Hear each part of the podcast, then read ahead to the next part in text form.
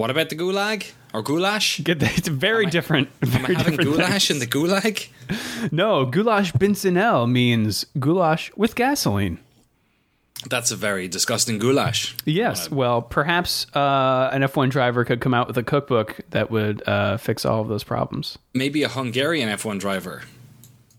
or or a French one. I say I say that because in preparation for today's uh, podcast, because I thought, well, I'll probably do something about a driver. Um, I looked up the Wikipedia page for Hungarian F1 drivers. Oh. It's blank, Oh. so that's that. It's you know it's a small country. Is it? It, It seems big enough to me. I'm from Ireland, man. We that's got different. yeah. And you got Eddie Jordan. That's Jesus. He's too. Yeah, you know, Republic of Ireland people tend to like adopt the Northern Irish people who are good at things, and we tend to like get rid of the ones who aren't. So I'm gonna say he's one of them. Okay. he's not one of ours. Is that like I think I think it was the Top Gear guys uh, who said when an F1 driver does well, he's British, but when he doesn't, or when he wins a championship, he's British, and when he doesn't, he's Scottish. Right? Yeah, totally. Yeah, yeah. That's that is very much a a English way of doing things as well with like. Uh, with sports stars, yeah. But so like Irish people would say like Rory McIlroy is like he's from the you know he's one of us, he's one of us, and like they'll say things like oh it's because he's Catholic, you know he's like he's really one of us. He was just born north of the border, so it's like this very selective, subjective way of. Uh, Viewing nationalities, Hungary, uh, Hungary, even a population of nine point seven million. Okay. 88th most uh, populated country in the, known universe. Well, uh, so no excuse then, Hungary. No, fucking get your better drivers. Yeah. Yeah. Welcome to Shift F1, a podcast about speedy race cars. I am Drew Scanlon. Also, sorry, I think you meant Eddie Daniel Dwyer. Irvine, not Eddie Jordan. Oh, I just realized we were talking about F1 well, drivers. well, they're both they're both Irish, right? uh, Northern Ireland, yeah, same same problem. My Yeah. argument still stands probably. He's Danny O'Dwyer. Danny, what's going on? hey, what's up? Sorry, I fucked up your intro. No problem. Um, I'm doing good. Uh, looking forward to Grand Prix this week. Uh, I am going to be in Poland, uh, not this weekend, actually, now that I think about it. I'm going to still be in America this weekend. Damn it. Uh, I'm going to be in Poland the following week, though, so it would have been a much better time to go see it then. Great, the land of F1. Uh, Poland? Uh, Europe, I guess, yeah. The region, yes. I'm going home to the homeland of F1. F1 was born. yes. Ireland. Well, did you find any other drivers to talk about? I sure did. How do you feel about mustaches? Uh, strongly in favor. Great because uh, there is one driver who is synonymous with mustaches. Oh. uh, who we rarely talk about anymore. Kind of because he he he only won one championship, even though he was sort of in the mix for a long time. Well, you know, Magnum PI has been off the air for a long time, so That's a good point. Um, but he actually won his only championship at the Hungaroring, so I thought this is probably a good excuse to talk about Nigel Mansell. Man, if I ever there was a name- Nigel Mansell. that sounded like it deserved a mustache. It's Yes. Nigel Mansell. He does sort of. I think he's maybe Nigel Mansell CB. He did. Uh, he does sort of sound like a fighter pilot or something, Okay. which is not that different, really, from from an F one driver. Sure. all things considered. Um, yeah, Nigel Mansell. Uh, do you know much about Nigel Mansell at all? no, not not really. So he would have been very known in, and still is very known in uh, the UK uh, a lot because he was he won BBC Sports Personality of the Year, I believe, twice. Um, he also helps with broadcasting. Is that a big deal? Yeah, BBC Sports Personality of the Year is like a big award show every year, and it, whoever wins it always gets like a, you know, it's it's like on the front of the papers and all that sort Okay. of stuff. Because we've we've got the ESPYS and no one watches Right. the ESPYS. Okay, so it'd be the equivalent, except like people kind of care about the the sports personality of the year. Okay. Um, it's such a weird way of phrasing that as well. Sports personality. It's like Yeah, it's like got- sports entertainment for Yeah, you, wrestling. you know those those end of the year wrap up uh, gigs. You gotta you gotta make them broad. right. Um, so yeah, he's uh, he he would be very famous and you know synonymous with F one. Certainly, when I was growing up, he was one of the most famous Formula One drivers. Um, He's definitely one of those names that you just hear all the time. Yeah, for sure. And before Lewis Hamilton, he was the most successful um, uh, F1 driver from Britain. So he, you know, over the course of those years, he he had a long career and he he did very well. Um, sort of like a, a, a, dogged, sort of fearless driver. Um, very confident. Um, you know, an element of the sort of Lewis Hamilton's in him eh, being quite um, uh, aggressive. Uh, uh, and also maybe stubborn as well. I'd say, uh, but fantastic natural ability as well, and and very uh, brave. I would say I, that I would consider. Um, uh, he had a long career, so I'm going to try and get as much stuff in there as possible without being overly exhaustive. So apologies if I skip over some of his stuff. Um, he was born in 1953 on the 8th of August in Upton upon Severn in Worcestershire, which is perhaps the most England named place in the history of the world. Um, he had a relatively slow start to his racing career. He uh, did quite well in kart racing, um, but essentially the like early part of his career was spent him sort of working and using his own money to get himself up the ranks. Uh, he eventually moved into Formula Ford series in 1976. Uh, he entered nine races he could afford to, uh, won six of them, including his first ever race, which is pretty impressive. Wow! Yeah. Uh, he was working at the time as a job as an aerospace engineer, so I guess that just lends more credence to the idea that he looks and sounds like a fighter pilot. um, but he ended up leaving that after that sort of uh, maiden journey into competitive racing. Uh, he sold all his belongings uh, to fund his his venture into Formula Ford. Oh, that's uh, awesome! Yeah, it's incredible, and did really well that season. He actually, though, almost you know stopped his career before it started. He had a really bad crash at Brands Hatch um, and broke his neck. Uh, Whoa! The, the, doctor said that he'd be in traction for six months and would never race ever again. Uh, and true to form, he discharged himself after a couple of weeks, uh, returned to racing, uh, entered 42 races that year, uh, won 33 of them, and won the Formula Ford Championship in 1977. Wow. Um, so pretty stubborn, pretty dogged, and a lot of uh, natural ability.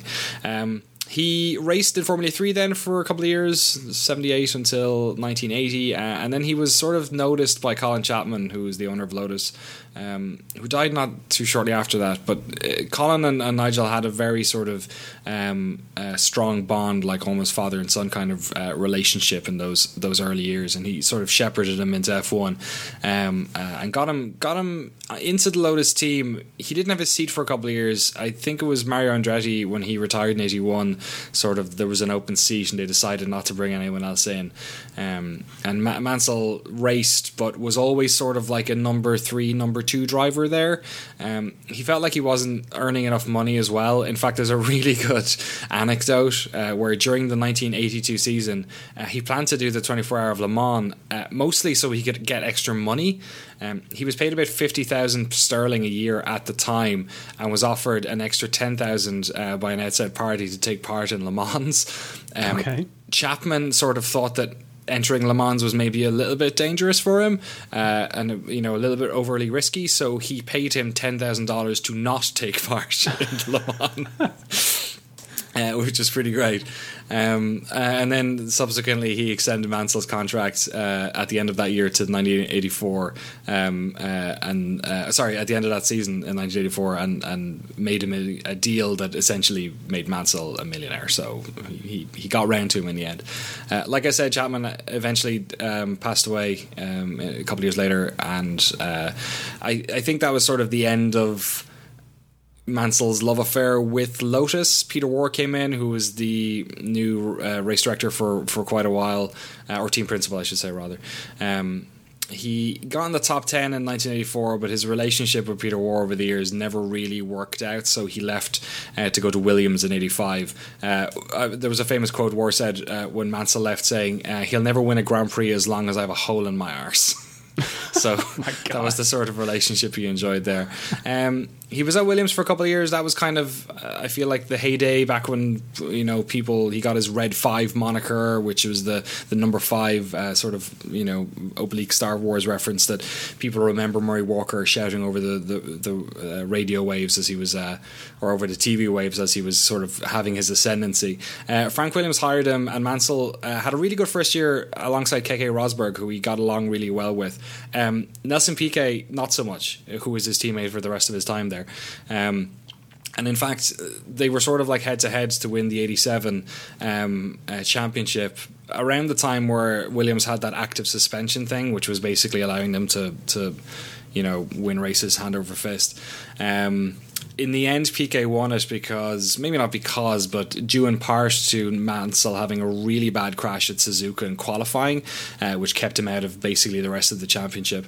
Um, Piquet won it, uh, and, and, then uh, I think he had maybe I think I think Piquet won without winning like any of the last five races or something. He just picked enough points up to do it, um, and they never really got along. And in the end, he left Williams, uh, a team he would return to uh, uh, and eventually win a championship with, but he had a sort of a, a couple of two years um, period with Ferrari. He was the last driver that Enzo ever signed personally before passing away himself. Um, and he was at Ferrari for a little while there. Like I said, two seasons. Uh, never again really got on so well. I remember he had another bad crash, which meant that he never got to race in uh, Italy so that's that was always known as like a sort of a bad omen if he never got to drive in front of the Tifosi. So he ended up actually leaving at the end of that season. Uh, back to go back to Williams. Uh, uh, there were some long, protracted contract negotiations because I believe he really wanted to cement himself as a number one driver, which is something he never really had, um, sort of absolutely at any team.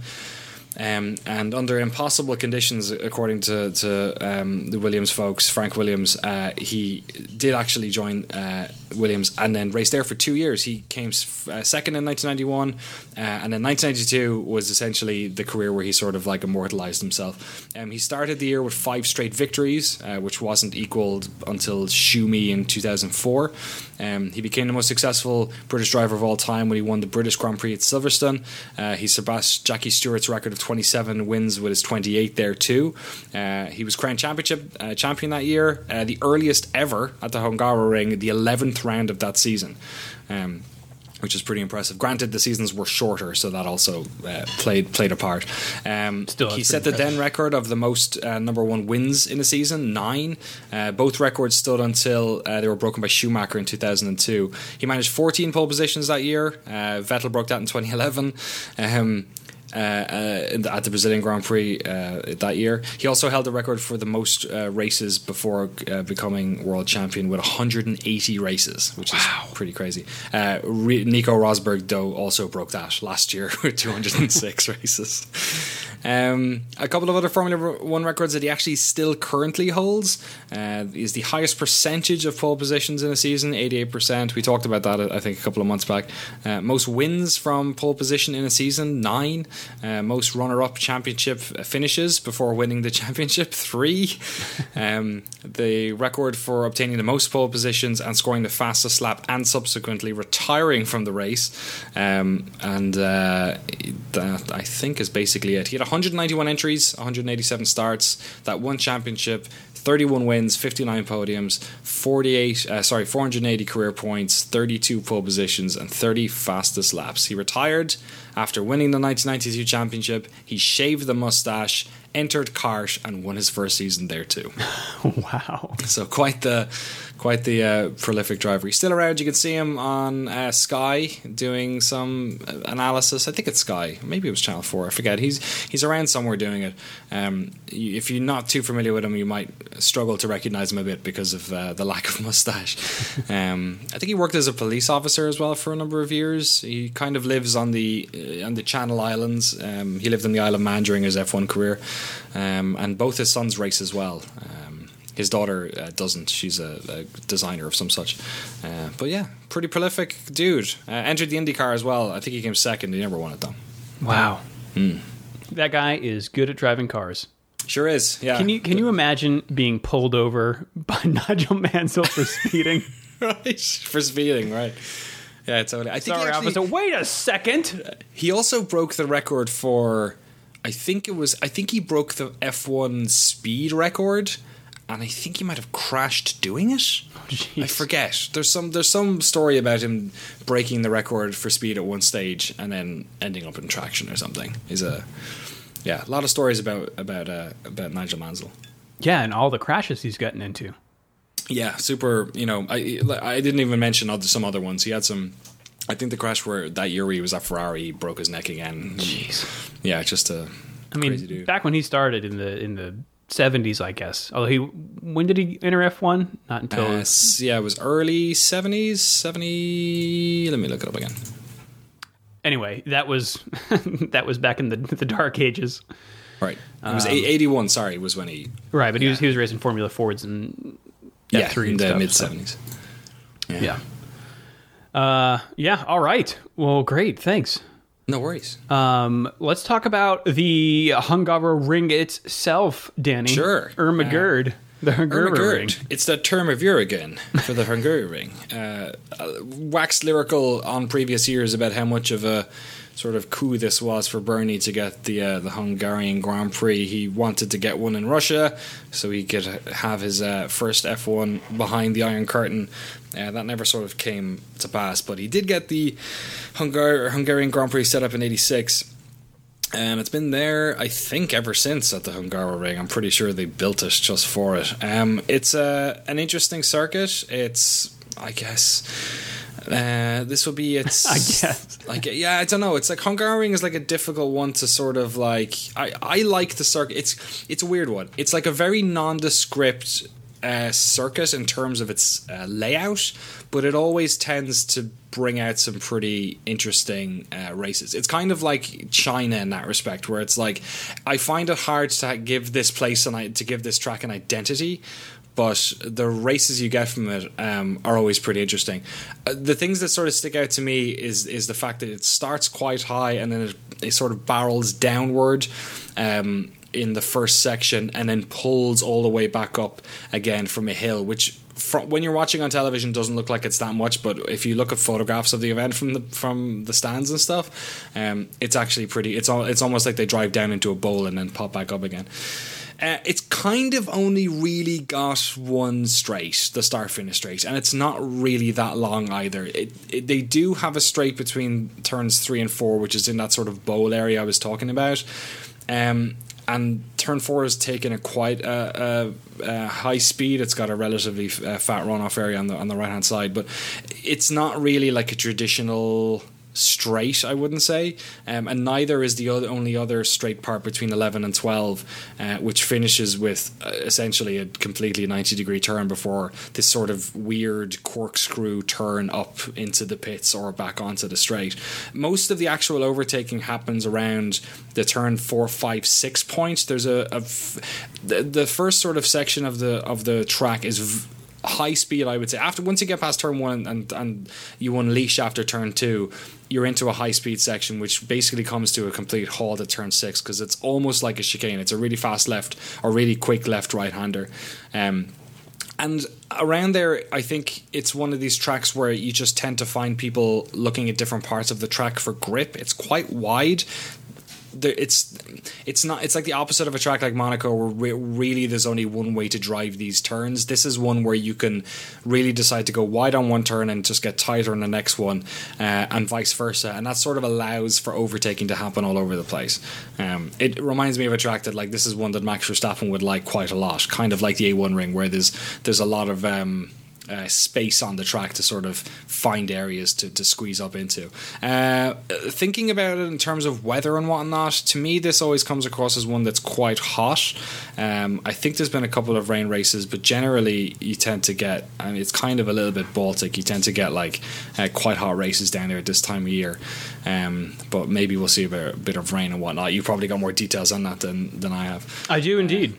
Yeah, what, what does it say? So for qualifying, it looks to be sunny in the high 70s or high 20s if you're Celsius, uh, with 50 to, uh, 50% humidity Right. and a light wind.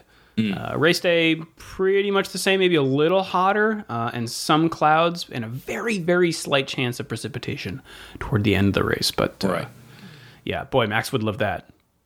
Yeah, for sure. We're probably not one to bank on. It's a big enough uh, um, track where you could, if it did rain, you could probably get rain on one end and not the other. But it tends not to happen there. It's quite a yeah heady sort of time of year. I think muggy, muggy. I'd say. All right. Well, um, let's get into Tire Town. What do you say? I take me down to the tire town city where the where the Mm-hmm. Where we've got soft- medium softs and super softs available. where the softs are soft and the hards are soft. yep. Uh, nobody wants the medium tires. It seems every single driver this weekend is taking only one medium set. Wow, really? Yeah, Just And, just uh, uh, just so they don't feel embarrassed. right. Just yeah. to not hurt medium's feelings. and the rest of it looks pretty even as well. Uh, two to three sets of softs and nine to ten sets of super softs. Everyone pretty much the same, except for the Haas boys who are taking four sets of soft and eight sets of super soft. So a little, a little more balanced there. Uh, but let us jump from uh, t- Tire Town into news. Newsville. New- there you go. Let's do it. Uh, damage, uh, damage to the tire uh, was determined to cause Raikkonen's tire failure, says Pirelli. Right. This from F1 Fanatic. Uh, you viewers of the British Grand Prix will recall, I hope, uh, the exploding tires that happened at the end of that race. Uh, Pirelli said in a statement, the results of the analysis on Ferrari driver Kimi Raikkonen's front left soft compound tire, which experienced an issue at the end of the recent British Grand Prix, uh, reveals specific damage in two places at the edge of the belt close to the internal shoulder area. Um, this damage is not present throughout any other areas of the tire whatsoever. So there, uh, I guess that means that it wasn't a problem with wear; it was like a specific thing that caused it. Um, they didn't specify what caused the damage, but it's uh, odd to me that both the Ferraris had the same problem uh, on the same tire, Right, yeah, for sure. And not to my knowledge have they issued anything about Sebastian Vettel's car. So, question mark, question mark, question mark. I have Um, I have no ending of question marks when it comes to tires.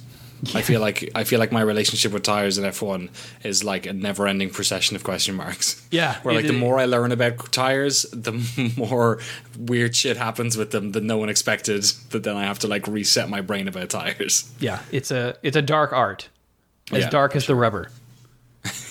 Uh, speaking of press releases, the FIA issued one uh, that just says why Halo is the best solution.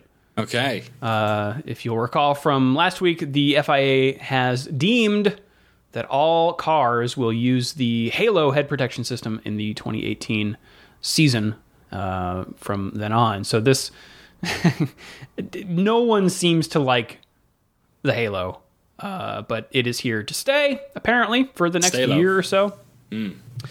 Um, and they this uh, I mean it's they've they've got to issue something. It just seems very um, defensive to me. I'll, I'll read a bit from here. Uh, feedback from extensive tra- track testing revealed that visibility was sus- substantially unaffected. And there was no significant visual obstruction due to the central strut. Track testing also revealed no issues regarding egress from the cockpit and multiple extraction tests.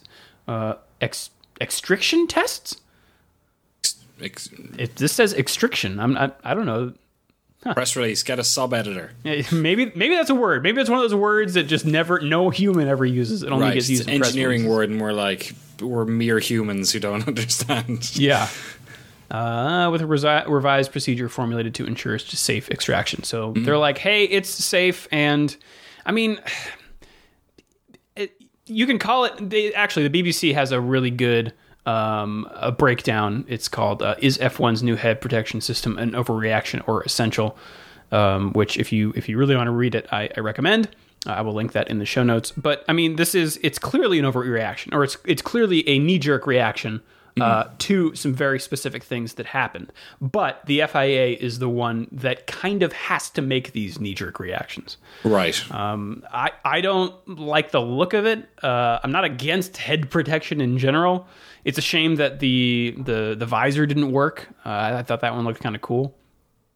yeah, we'll have to see. I mean, it's weird.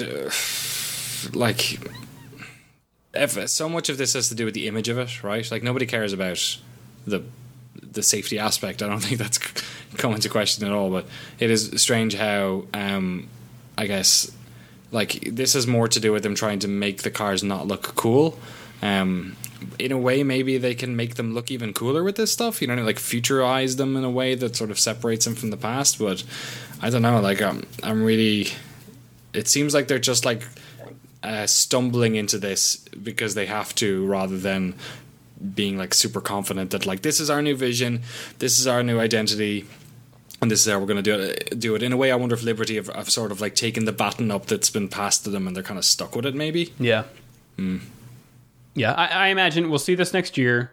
It and then in 2019, it will either look drastically different or be completely gone. Right.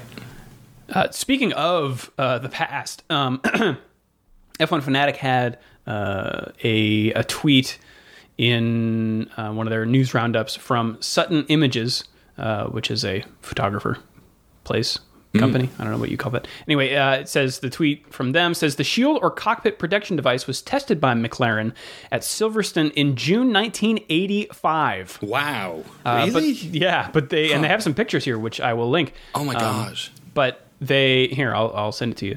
Mm. Um, but they also say in the tweet that they don't know if it was for safety or if it was an aerodynamic device. Test, right. So Alan, Elaine, uh, Alan? How do you Alan pronounce Prost? Prost? Okay, yeah. Alan Prost responded on Twitter, said, oh yeah, that was an aerodynamic device. An idea from John Barnard, but the visibility was very bad, too much deformation.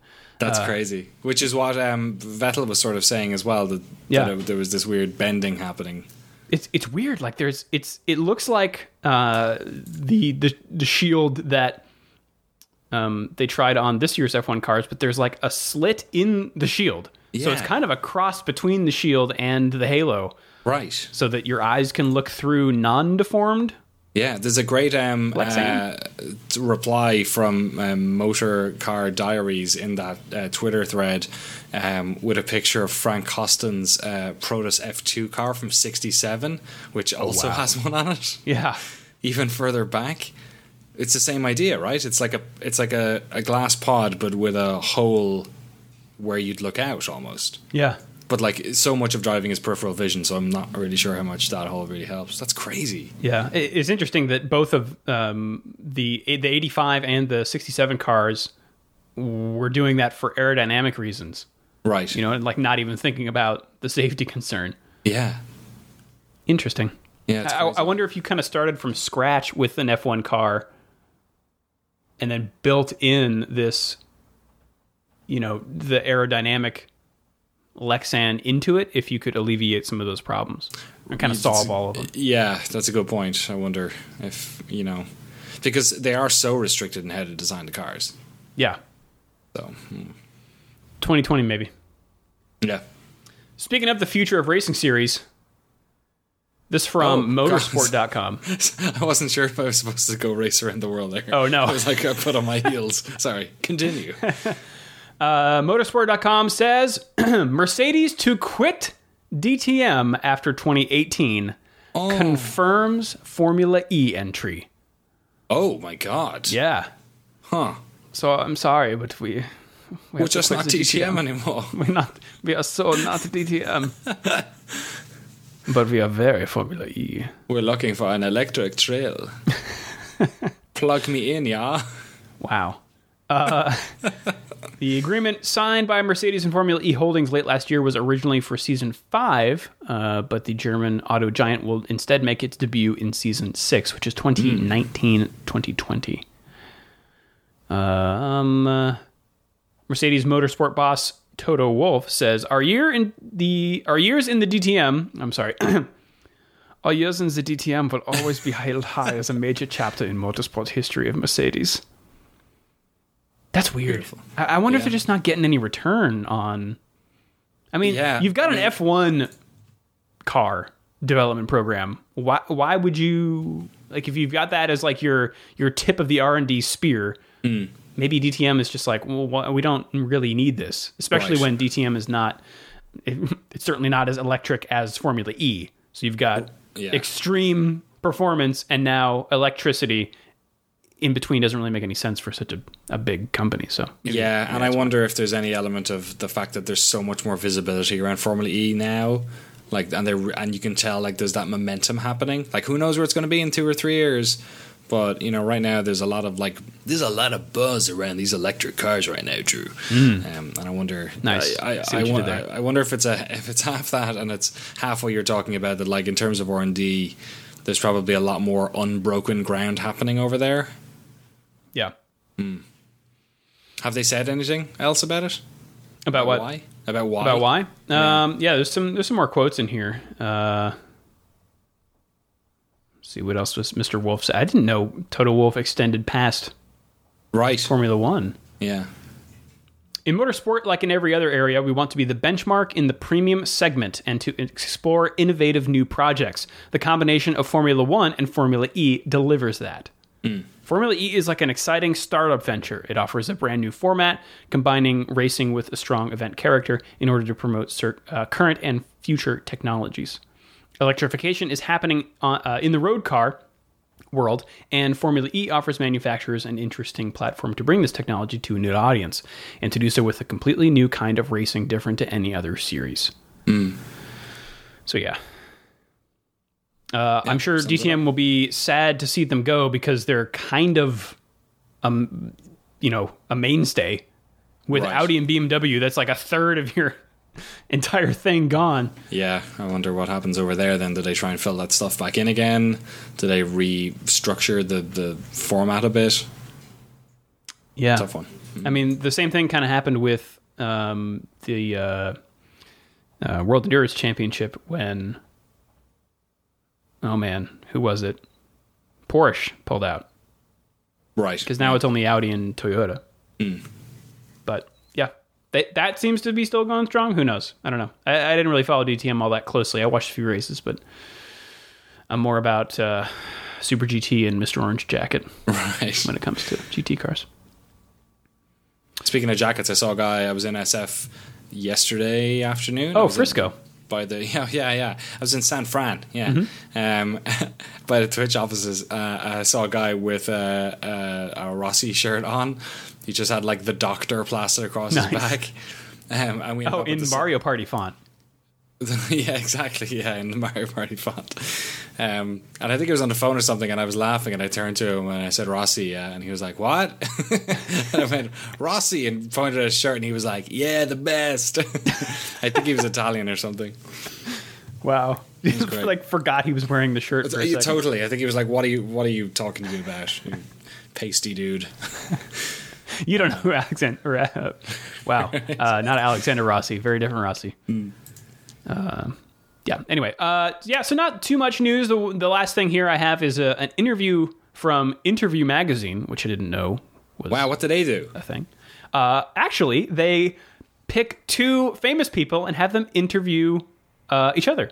Oh, that's good. I like So that. Serena Williams It's a interviewed. really cost-effective way of running an interview really is. magazine. Don't, You don't- employ anyone. yeah. I should Uh. Serena Williams interviewed Lewis Hamilton, which Oh, cool.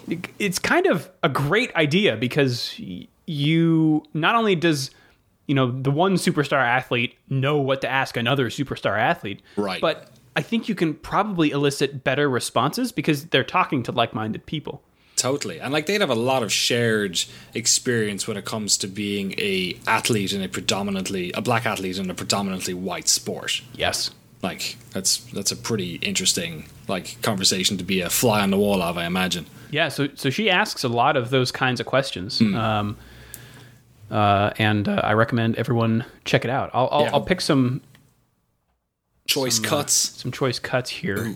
Ooh, uh, Do you feel like now you're expected to win every time?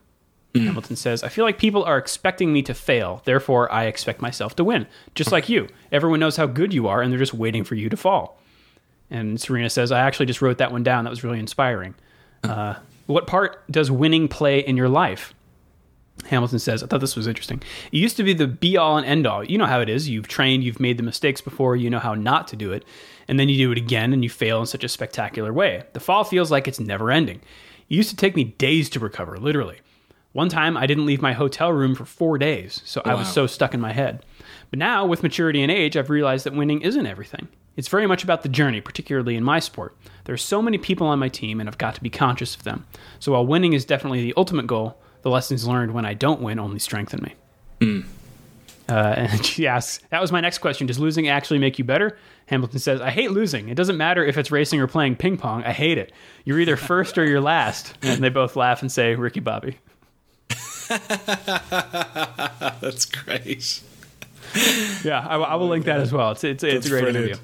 Oh, I definitely re- will read that. That's wonderful. It, it's it's all text, is it? It is text, yeah. Cool. All right, I'll check that out. That's You know, I, I it's it's tough for me to get a read on Hamilton sometimes. He just I don't know if stoic's the right word or reserved. He's just guarded can't say I, maybe. bl- can't say I blame him. Like No, he says, certainly not. jump on. You know, it's like you do you, man.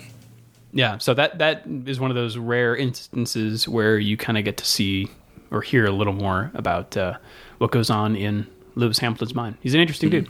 Yeah. All right, Danny, now it's time to race around the Race around the world. Yeah. the World Rally Championship is in. Oh boy, Do it. Do it. Jyväskylä, Finland. Yep. For the for the Nesti Nesti, Nestle. I'm going with Nesti Rally Finland. okay. Australian supercars. Australia supercars. Fucking, right. fucking great. Let's grab some tinnies, mate. Well, they're at the Queensland Raceway. I'm Queensland. Right, it's probably Queensland. In uh, Willowbank, Queensland, Australia, for the Coates Hire Ipswich Super Sprint. It's gonna be super. Super. Give a balmy out of time. The British Touring Car Championship. The, the British Touring Car Championship Yeah. is at the Snetterton Circuit in Norwich, Norfolk, United Kingdom. It's a very good track up in Norwich. Yes, and they're having Yeah. the 16th, 17th, and 18th rounds there. Yes, quite. Mm, yeah, yes, quite. And across the pond, Camping World Truck. they're at the Pocono Raceway, aka the Tricky Triangle, Oh, it's so tricky.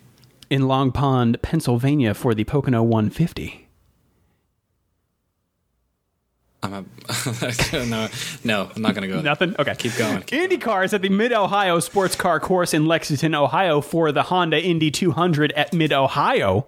Mid Ohio. Yes, not Ohio's top or big- bottom. No, it's a big state. Yeah, they, they Isn't use Dota lingo for different parts of their state. That's solo Mid Ohio. Oh, no. Mary's from Bot. uh, the NHRA is at Sonoma Raceway in Sonoma, CA for the Toyota Sonoma Nationals. I have actually been to this event. Oh, I'd love to go. Why am I out of the country? It is the loudest thing I have ever heard in my really? life. Yes. No You, contest. and you fly planes. I do, yes. and Danny, Yes, you. NASCAR Oh my god. is also at the Pocono Raceway, aka the Tricky Triangle, in Long Pond, PA, Long pond, the longest pond. for the I've never seen a pond as Overton's 400. Overtons. I know we already had an Overton's race, but that was the 301, and this is the 400. They're totally different. They're told what's a whole overtone? Is a har- harmonic series of a partial wave of a constructed. That's what it says on Google. What the fuck is overtones? Over- Overton's? I Yeah. looked this up last time. I can't remember. It is probably like a farming supply it? tour. Over, over, over T O N apostrophe S. Oh, Overton. Overtons. It's owned by the Overtons. Overtons is a. Oh, that's right. It's a water sports place. Launching Oh. Life in the Water since 1976. Well, they are at Long Pond, so that that counts. There you go. Oh my God! There's some sort of they sell some sort of pad that makes children Jesus. I'm I'm sorry. They can walk on water. You need to send me a link to that. to Put It's like some notes. sort of like. I don't think it's a pontoon. It looks like a. It looks like a, a pad that you stand on. I'm going to send it to you right now. I want one of these. Do you? Is it like what? Oh, Right? huh. Super summer savings on whatever the fuck that mystical piece of equipment is. Well, how much is it? I don't know. Are we sponsored by them? No, 450 bucks. I mean, it, it allows you to. Oh god, it is. It's called the Overton Splash Pad, and these hmm. kids look like they're standing on it. But I wonder if like that was the one frame where they were still standing on it. right. They all just hopped on it for a second and then I'm sank. sending into you a link of a video of some children playing with this. I urge you to put it in the show notes. For Okay, I will. good. Thank you. It's my contribution. This is way too high quality. That's GoPro footage. Okay. Oh you know, This, this seems like a really good way of making sure your children end up out at sea. sure, yeah. Also, look, there's like three children hauling this gigantic roll of foam. Yeah. Can you imagine what it's like pulling this out of the water once it's like covered in water? Like, oh, I paid 500 bucks for this thing. Amazing. This video has 35,000 views. Hey man, it's only got 12 likes, so we know where those views came from. Uh, moving on. it is Formula E's final weekend of the 2016 2017 season with another double header, this time on the streets of Montreal, Montreal. Canada. Oh, Canada. Yeah, that one. um, also, Formula 2 is supporting Formula 1 in the Hungaroring. Race uh-huh. number one is on Saturday. Race number two is on Sunday. I don't have any times for you because they don't seem to be airing on the NBC Sports Network app, but maybe they just hmm. haven't updated it yet. And then finally, Formula One Free Practice One starts Friday, July 28th at 1 a.m. You can watch that on the NBC Sports Network app, followed by Free Practice 2 at 5 a.m. on NBC Sports Network. Free Practice 3 is Saturday, July 29th at 2 a.m. on the app, followed by qualifying at 5 a.m. on NBC Sports Oh, Network. what time's the race on, Drunus? Race day, Sunday, July 30th, Danny, 5 a.m. My goodness. Good morning, NBC Yeah. Sports Network. Too right. Uh, let's take a quick look here at driver standings. Let's do it. Sebastian Vettel is on top with 177. Lewis Hamilton right behind with 176. Valtteri Bottas 154. Danny Ricciardo in fourth place with 117. Master Chief, what's up? Uh, Kimi Raikkonen's in fifth place with 98. Verstappen's got 57. Perez has 52. Uh, Ocon's got 43. Sainz has 29. Hulkenberg rounds out the top 10 with 26. Behind him is Massa with 23. Stroll and Grosjean with 18. Uh, Kevin Magnussen with 11. Wehrlein with 5. Kvyat with 4. Alonso with 2. Palmer, Ericsson, Vandoorne, and Antonio Giovinazzi have And, 0. And, and, and, And thanks to Fink, aka Son of Fink, who says, you know, if you're going to list Antonio Giovinazzi with zero points in two races, you should really list Jenson Button with zero points. nice work. Although, Point. Why do not? Why does the F1 website not then? well, uh, Irwin, aka uh, Colonel Chocomel, Okay. re- replies and says, maybe that's because he didn't finish the race. you get zero points. Are we saying that a DNF is worth even less than zero points? is that that's like a real insult to injury situation? no kidding. Oh my god. Yeah, what was that maybe. person's name? Colonel Chocomel? Yes. They're like the Colonel of Chocobos and Caramel. Mm, that sounds That's delicious. It's amazing. Uh, Very fe- that's a it's a feathers and tar situation as well. Gross. Uh, teams. Mercedes is on top with 330, followed by Ferrari with 275. Red Bull's got 174 in a distant third, and further behind them, Force India's got 95. Uh, Williams is in fifth place with 41. Toro Rosso's got 33. Haas has 29. Renault's got 26. Sauber's got 5. And McLaren has 2. Better than 0. Emails. Emails. Danny, you can email us, kind of, at f1.cool slash emails. There's a form there you can fill out. Internet forums. Uh, this comes in from Megan. Well, Hi, Megan. guys. Hey, what up? Great to hear you both this last week. You mentioned Rosemary Smith, who is the oldest person to drive an F1 car, but passed her off as some woman who did rallies in the 60s. I, I don't know if we passed her off. We said she did rallies in the 60s. Uh, but Megan says you might want to give her a second look. She did rallies in the 60s, winning Worms divisions, don't know what that is, and overall races, and has continued to race. In 2015, Oh my god. she withdrew from a rally because she started with a broken collarbone and with no power steering in the car, driving was a little rough. Megan also links Jesus. an article to uh, independent.ie. yeah. Are you familiar? I sure am. My dad got the Indo every day of the week for years, and now he's on some awful rag, which I don't, don't talk to him about. Well, I'll link this in the show notes, but uh, here's an excerpt. Uh, rallies abounded in the 1960s and 70s. There was a London Sydney Marathon, a rally during which contestants clocked up to 7,000 miles traveling through God. 11 countries, including Iran, Afghanistan, and Pakistan. In those days, there was very little support. Dirt roads were common, and accidents and breakdowns happened regularly. The cars were dreadful, Rosemary says. Quote, We were basically test drivers for the manufacturers. Oh God. I used to wear false eyelashes. When I was feeling tired, the eyelashes would droop, and once I saw those little fringes, it would wake me up. Wow. In 1965, Rosemary stunned the motoring world by beating not just the other women's teams, but the men's as well, to win Holland's famous Tulip Rally in her Hillman Imp. Elizabeth Taylor and Richard Burton, who were staying in the same hotel, sent Rosemary a huge bouquet and a lovely letter to congratulate her. Uh, regarding Imp. the oh broken God, collarbone. Is amazing. What? Look up a Hillman Imp. Okay. Oh my God. I want one of these cars. Oh man, yeah. It's like the most aggressively like '60s little. Uh, uh, I don't even know what you call it. It's not a hatchback. it looks kind of like a mini, but it like more like it's gonna fall apart. It looks like, you know, if you asked a child to draw a car, what, what, what they'd come up with. It looks Yeah. amazing. Oh my god! You see the one that's there's one that's uh, on Google Images that looks like a police car. It's been Yeah. painted. It looks unbelievable. wow. Yeah.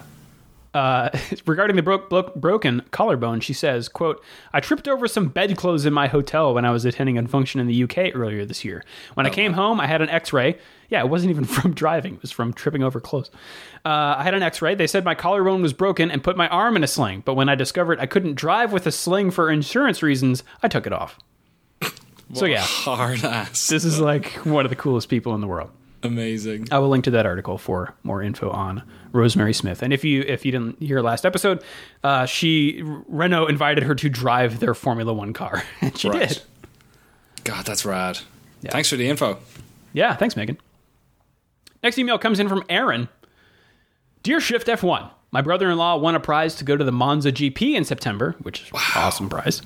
Uh, me being the, lucky Last schmuck that I am, Monza GP. what's that? The last ever Monza GP. Every year. Uh, I got invited for the ride, meaning that next September I will be going to my very first GP weekend. Wow. And if this wasn't enough, part of the prize is to meet and greet with noted F1 legend Mika Hakkinen. I'm honestly great. flabbergasted as to what to ask Mika, and figured Shift F1 might prove more than helpful with my with regards to my predicament. If you had the opportunity to ask Mika any questions whatsoever, what would they be? I'd be happy to relay the answers in a follow up email should you wish. Sincerely, Aaron. Wow. What do you got, Danny? Um, didn't he have that really bad crash at Monza? I think. I think I might be wrong. Was that the in '99? I forget.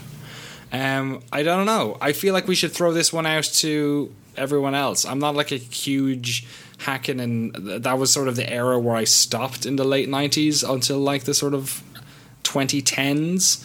Um, but I th- I'm trying to think if that was the one where he had the big, really bad crash. I don't know. We should we should throw this out to like fans who are like Finnish ass F1 fans mm-hmm. or something because nothing really pops into mind for me. I mean, I, I I would just like to know, and it's kind of like any F1 driver. How do you how do you get back in the car after a, a bad crash? Does it does it shake you at all, or is this Right. just well, I this is my job. I have to do this. Like, do you does it even cross your mind? I don't know. It was '95 where he had the really bad one, wasn't it? Adelaide. God. Yeah, I don't know. He's a prolific driver. You could ask him 101 questions. That's that's really cool though. That's such a great track to go to. I would adore to go to Monza. Also, speaking of small countries, why is it that we see so many Finnish drivers do so well in Formula One? I think it's because their driving test is ridiculous. Like they all they all do um, skid ra- skid tests on ice and all that sort of stuff. Um, they do it really young as well, uh, like 16, 17 years old. Most most are doing it and really learning how to like deal with cars that are going out of control and stuff. Um, they're really prolific in rally, actually, probably even more so than F one. Right. So yeah, but yeah, that'd be a good. That would you're right. That'd be a good question to ask.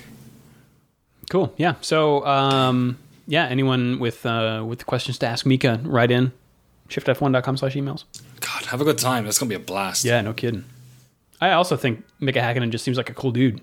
Yeah. He, he's he's got the, the he's definitely got the Finnish thing going on, but he seems I don't know more approachable than maybe Kimi Räikkönen is. Yeah, I think like most most house pets are more approachable than Kimi Räikkönen is. Next email comes in from Dolph. Loved you when you were in Russell Soldier.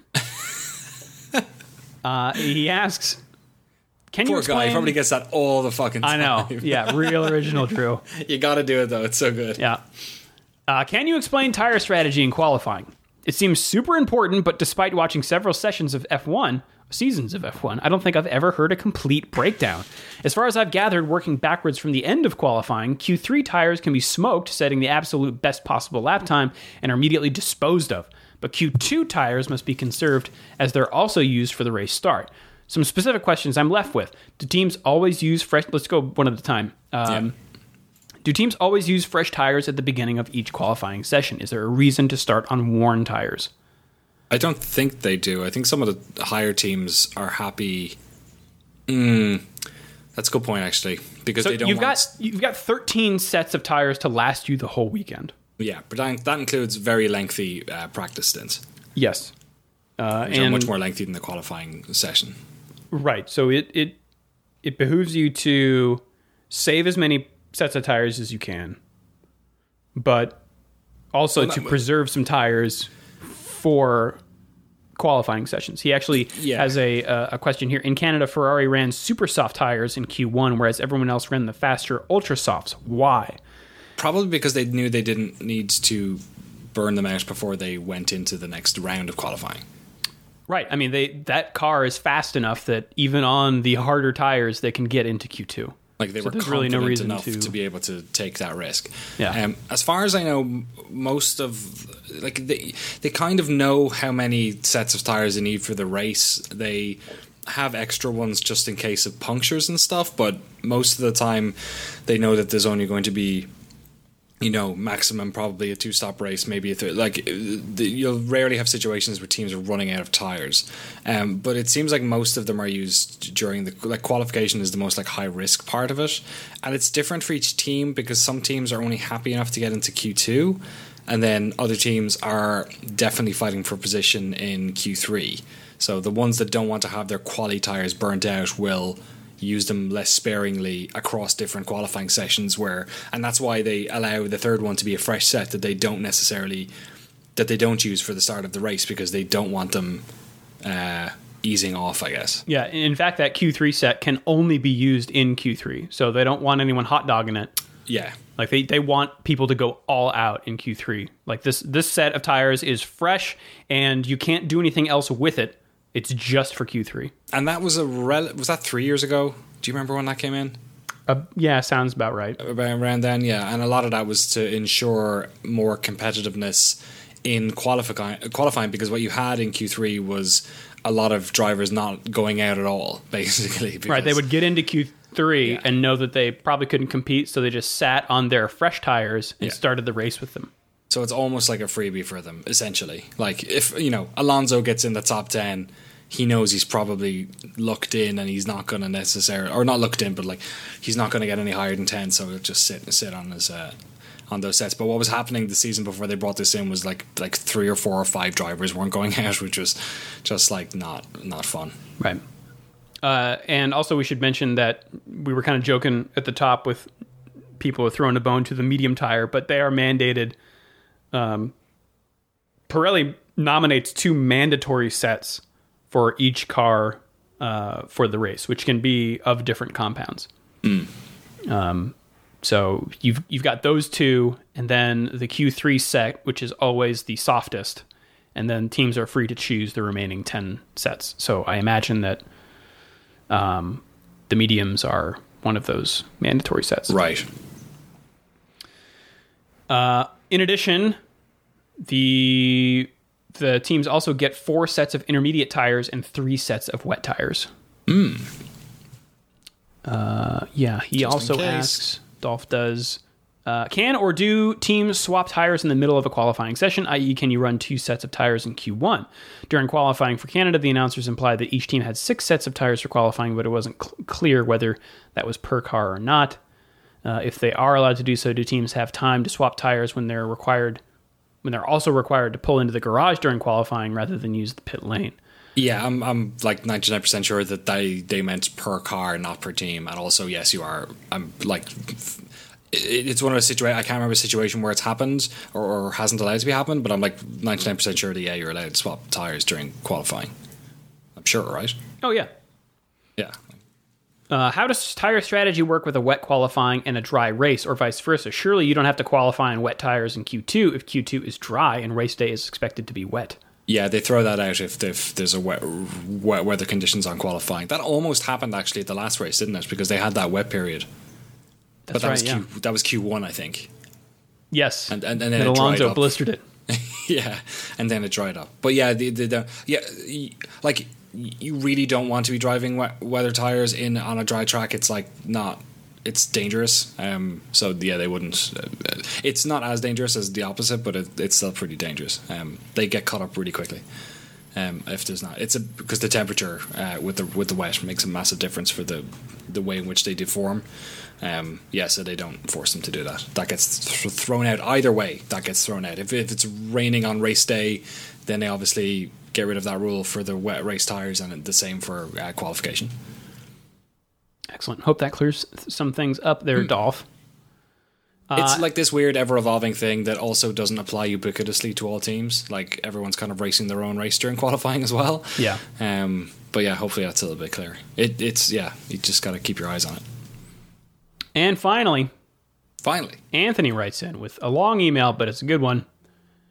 Hey guys, I'm guessing you'll get at least a few emails on the subject, but I thought I'd throw in my two cents anyway. If you want to sound like a convincing Australian, okay. the best cheat sheet I can offer is this. We absolutely love to contract words and put an A, I, E, Y, O, or some other vowel sound on the end whenever humanly possible.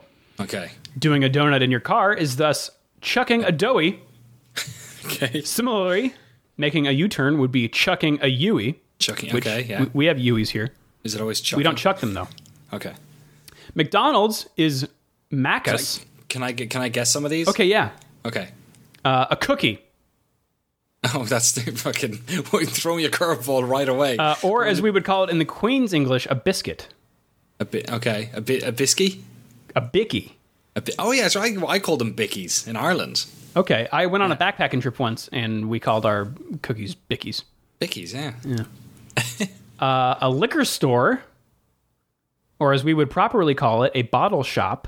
A bottle shop. Oh, that's so good. So I and then they have a, a different abbreviation for bottle shop, which I actually knew from watching Supercars. Oh really? Yeah. What is it? Bottle-o.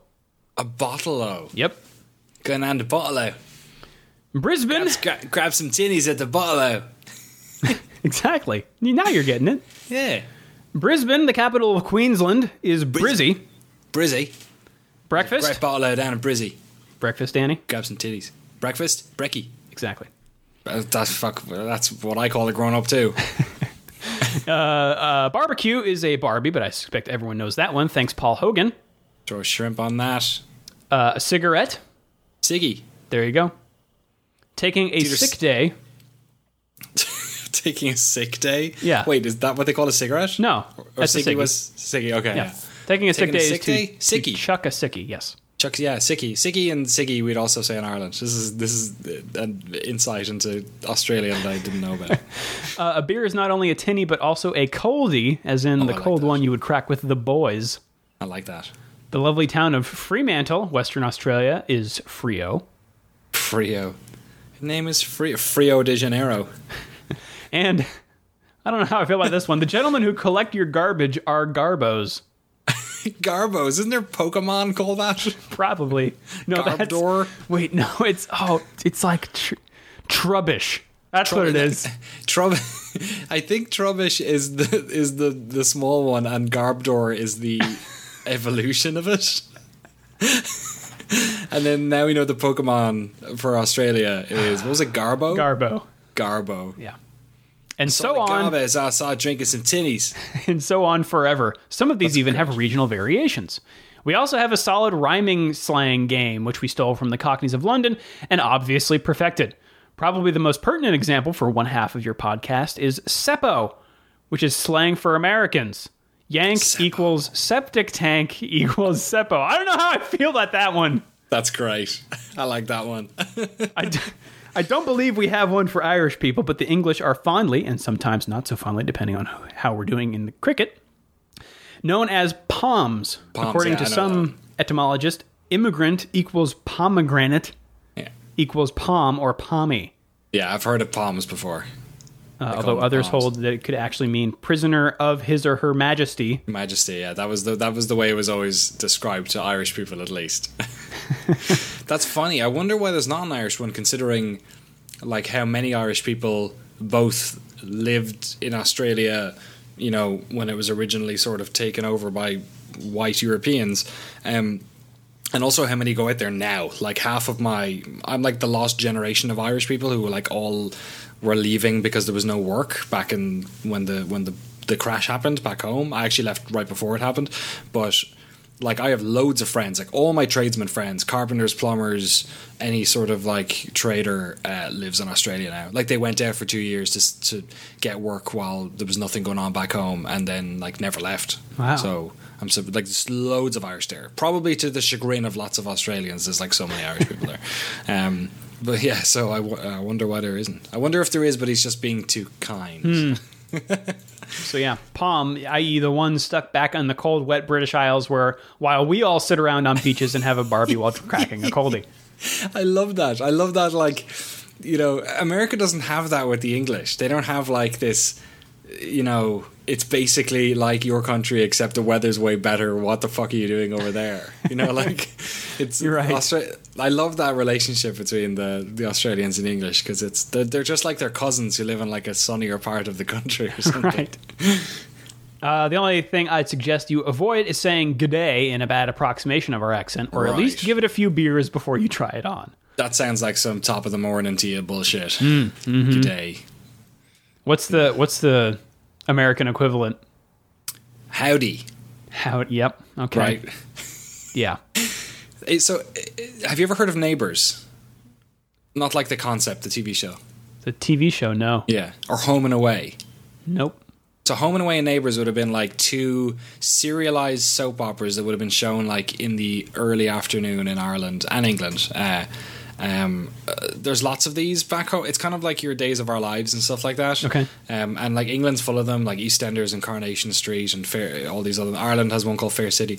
But my, like my sister used to watch both Neighbours and Home and Away every single day. So like.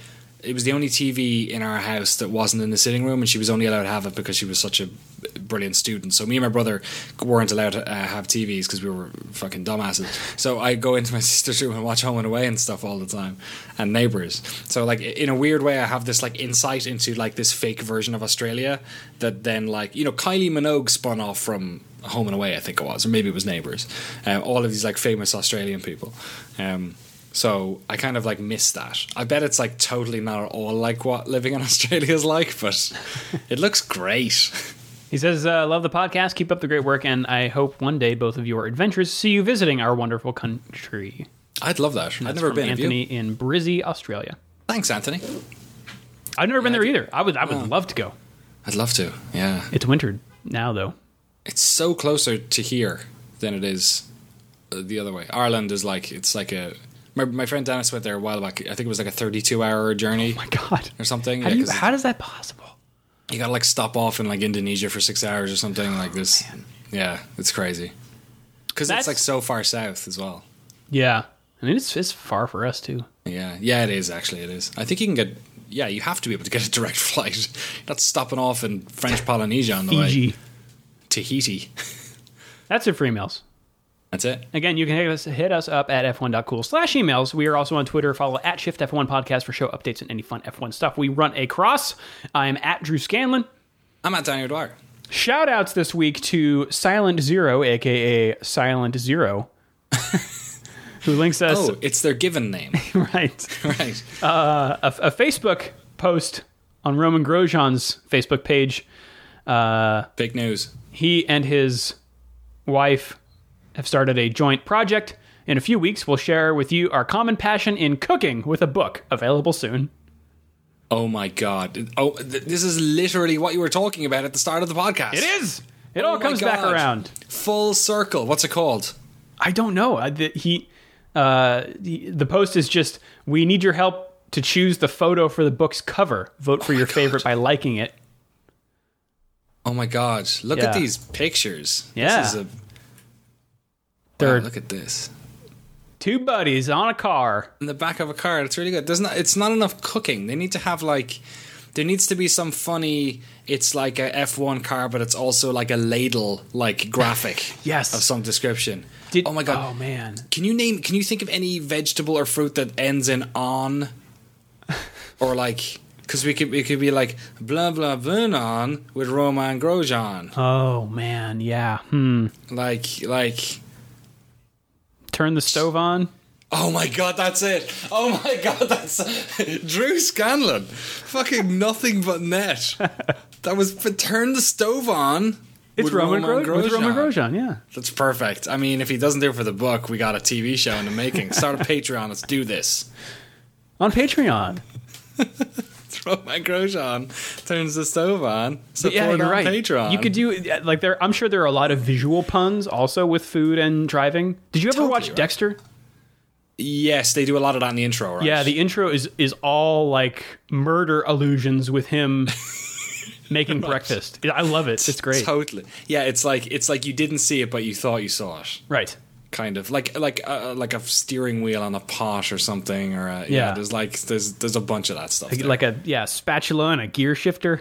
To- yeah 100% and like pouring the the you know the fuel the gas is a gas leak and it's like you oh a bit of oil there Oil and oil.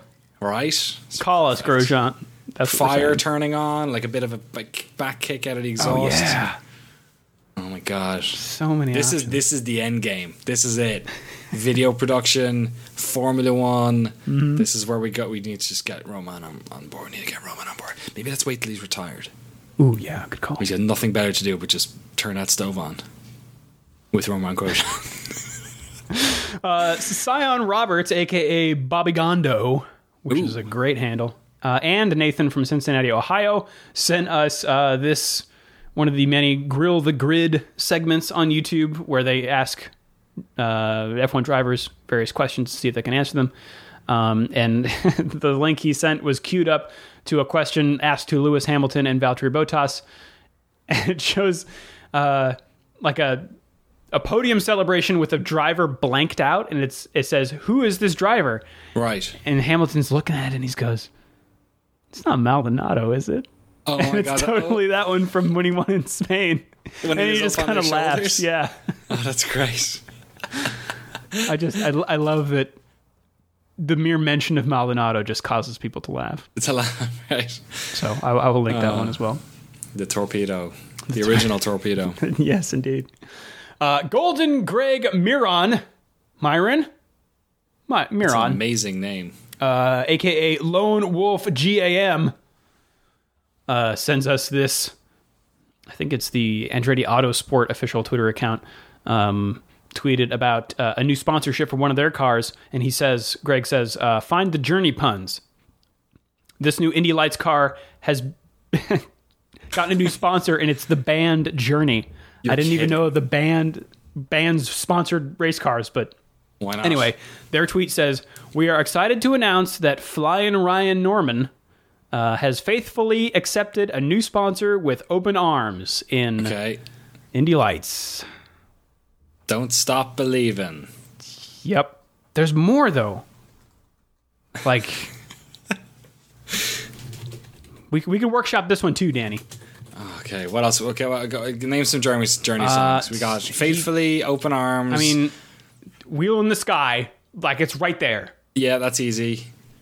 Oh, oh, it's Indy Lights. Only the young can race in Indy Lights because it's a feeder series. Right. So Anyway- any way you want it. Sky, Uh huh. because when you love a woman. That's the bonus edition track, Danny. okay, sorry. Never walk away from uh, that. F- What do you? I don't even know that song. dude? I'm going deep. You are. This is, these are B sides. Um. What else we got? Girl can't help it but love this new sponsor. Okay, that yeah, sure. When the lights go down on the lights that go Yeah, out yeah, when the race starts. And you go your separate ways. Uh huh. To the first corner. Only the young can grab that wheel in the sky. Just ask the lonely. Don't stop believing. Don't stop believing. and then and then they get overtaken by the the the the Toto car, which is saying, "I'll see you in Africa." Hold the line. and then the Queen car. Oh, the Uh-huh. Queen car. The Queen car would be amazing. You could. Um, there's like no shortage. I'm sure. Like, don't stop me now. Oh yeah. Uh, That, that entire just put that entire song on. it's a kind of magic when. no, I've, I walked into that one without an exit, and now I'm stuck. Those, f- look at these cars. They're like fat bottomed girls. Are people still listening to this podcast? If, if you Fried, were, chi- if you fried were chicken. fried chicken. if you were uh, a Formula Three Asia car in the carburetor heat of the moment, Nice. I need to stop. We have to stop Yeah. this podcast. As always, It's over. you can find our show notes on f1.cool, along with how to subscribe via RSS, iTunes, Google Play, and wherever podcasts are sold. Until next time, I am Drew Scanlon. He is Danny I'm- O'Dwyer. Man. And that's it. If you want to, No it's not. if you want to support us, we're both on Patreon. Me at patreon.com slash clothmap, Danny at patreon.com slash Danny O'Dwyer. Have a good race weekend, everyone. We will see you all next week. Meow.